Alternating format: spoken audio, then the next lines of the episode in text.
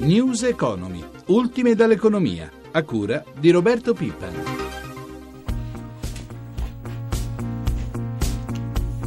Le previsioni della Commissione confermano che il Paese sta migliorando, c'è crescita, c'è miglioramento della competitività, c'è aumento degli investimenti e aumento dell'occupazione nel periodo di previsione. Le cose stanno andando bene e la politica economica del governo le rafforzerà. Buongiorno a tutti i nostri ascoltatori da Danilo Tolardo. Quello che avete appena ascoltato era il ministro dell'economia Piercarlo Padoan ieri a Bruxelles. Segnali positivi ci sono, ha detto il ministro Piercarlo Padoan. Ci tiene a, a sottolinearli l'aumento degli investimenti, la competitività, l'occupazione dimostrano che le misure richiedono tempo, ma sono quelle giuste. Ma la Commissione europea e l'Istat allo stesso modo prevedono per l'Italia una crescita più lenta di quella messa in conto dal governo. Le nuove stime economiche dell'Unione europea vedono il PIL fermarsi allo 0,6 per quest'anno e confermano il deficit al 2,6 nel 2014. La disoccupazione segna invece un nuovo record, 12,8 quest'anno, 12,5 l'anno prossimo. Intanto dal fronte della grande industria arrivano sempre notizie preoccupanti. Ieri nuovo confronto tra i vertici della multinazionale svedese Electrolux e i sindacati sul futuro dei quattro stabilimenti in Italia.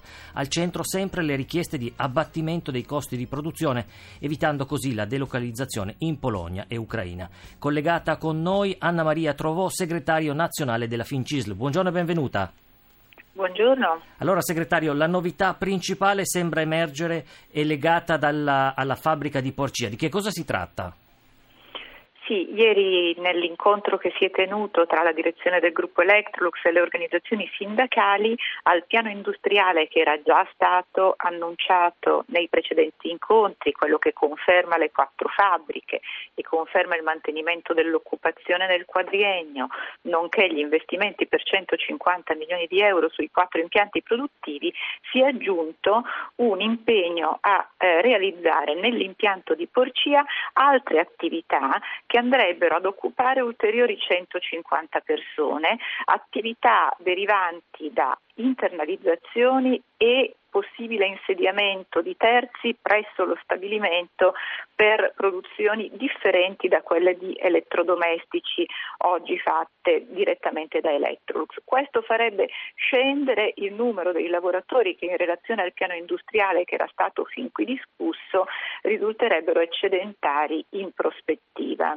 di circa 150 unità, quindi un numero significativo di lavoratori che verrebbero rioccupati in attività diverse da quelle oggi realizzate. Ieri avete quindi visto il piano di sviluppo generale, stabilimento per stabilimento, che cosa prevede in termini di esuberi e produzione? Ma eh, dunque, stabilimento per stabilimento noi abbiamo delle previsioni produttive che l'azienda ha eh, realizzato fondando queste previsioni su quello che è avvenuto nel 2013, l'anno nero della produzione di elettrodomestici per Electrolux. Oggi abbiamo segnali confortanti rispetto ai trend delle vendite e quindi dei volumi da produrre nelle singole fabbriche. Questo fa ipotizzare già dal 2014 un numero di lavoratori che potrebbero essere impiegati in misura superiore rispetto a quello che era stato preventivato anche poche settimane fa. Eh, quindi il piano potrebbe funzionare con eh, risultati migliori di quelli che erano stati immaginati anche sul piano occupazionale, fermo restando che c'è un impegno a non procedere unilateralmente con provvedimenti di riduzione del personale per tutta la durata del piano e a utilizzare i contratti di solidarietà. Segretario, in breve, quando vi rivedrete? Noi abbiamo previsto di reincontrarci giovedì mattina, ci siamo dati eh, la disponibilità a proseguire ad oltranza il confronto, l'impegno delle parti è quello di tentare di stringere per definire un accordo del quale abbiamo assolutamente bisogno. Attendiamo anche per la prossima settimana una nuova convocazione da parte del governo. Ringrazio Anna Maria Trovò, segretario nazionale della FIMCISL. Grazie a lei, buongiorno. E la trattativa tra Alitalia e Etihad entra nella fase finale. Oggi ad Abu Dhabi l'amministratore delegato dell'ex compagnia di bandiera del Torchio incontrerà i vertici del vettore emiratino. Per il ministro dei trasporti Maurizio Lupi l'unica possibilità per il rilancio è l'individuazione di un grande partner. Tutti dobbiamo lavorare in quella direzione, ha detto Lupi. Sentiamo Giuseppe Di Marco.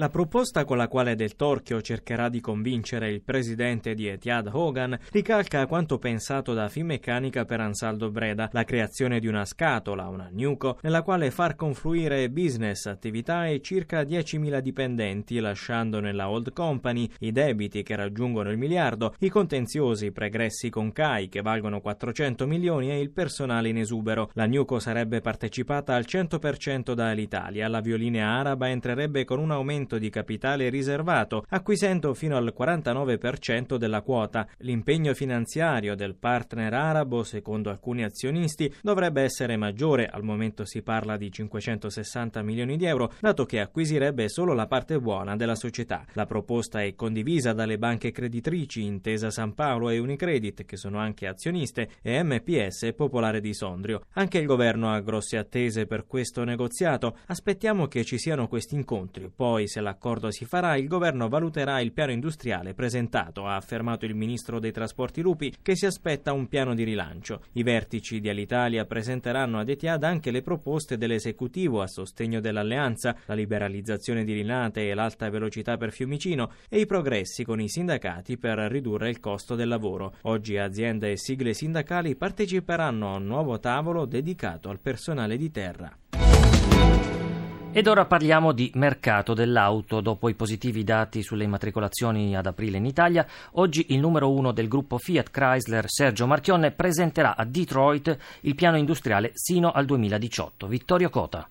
Un piano industriale ambizioso di un gruppo globale, quello che Marchionne presenterà alla comunità finanziaria e alla stampa tra poche ore. Obiettivo 2018 con 6 milioni di vetture vendute, ritorno dell'Alfa Romeo ai fasti di una volta sul mercato americano. Si comincerà dalla Nuova Giulia. Per quanto riguarda invece gli stabilimenti italiani, investimenti sono attesi su Cassino. Per Mirafiori potrebbe essere confermata la costruzione del nuovo SUV Levante e di una nuova Alfa. Poi c'è Melfi che sta lavorando sulla piccola Jeep la Renegade, prima volta che un marchio americano produce in Italia ed esporta negli Stati Uniti. In generale il mercato italiano dell'auto ad aprile ha continuato a dare segni di crescita, Fiat ha incrementato i volumi di vendita del 4,1%, attestando la sua quota di mercato al 22,4% e confermando il segno positivo già ottenuto a febbraio e marzo. Per quanto riguarda le altre case, dati positivi da Peugeot più 8,8%, Dacia più 15,7%, Kia più 14%, mentre in generale il gruppo Volkswagen ha segnato un aumento del 3%. Per il gruppo Renault l'incremento è stato del 5,17%, segno rosso invece per Ford, meno 8,22% e per il gruppo General Motors, meno 4,6% e BMW, meno 2,14%.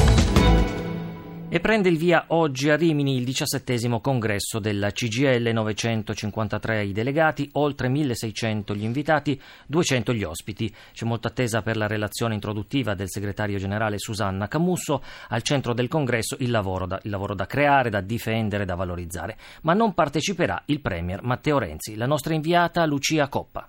Il lavoro decide il futuro è lo slogan di questo diciassettesimo congresso della CGL, il primo da leader per Susanna Camusso, diventata segretario nel novembre del 2010.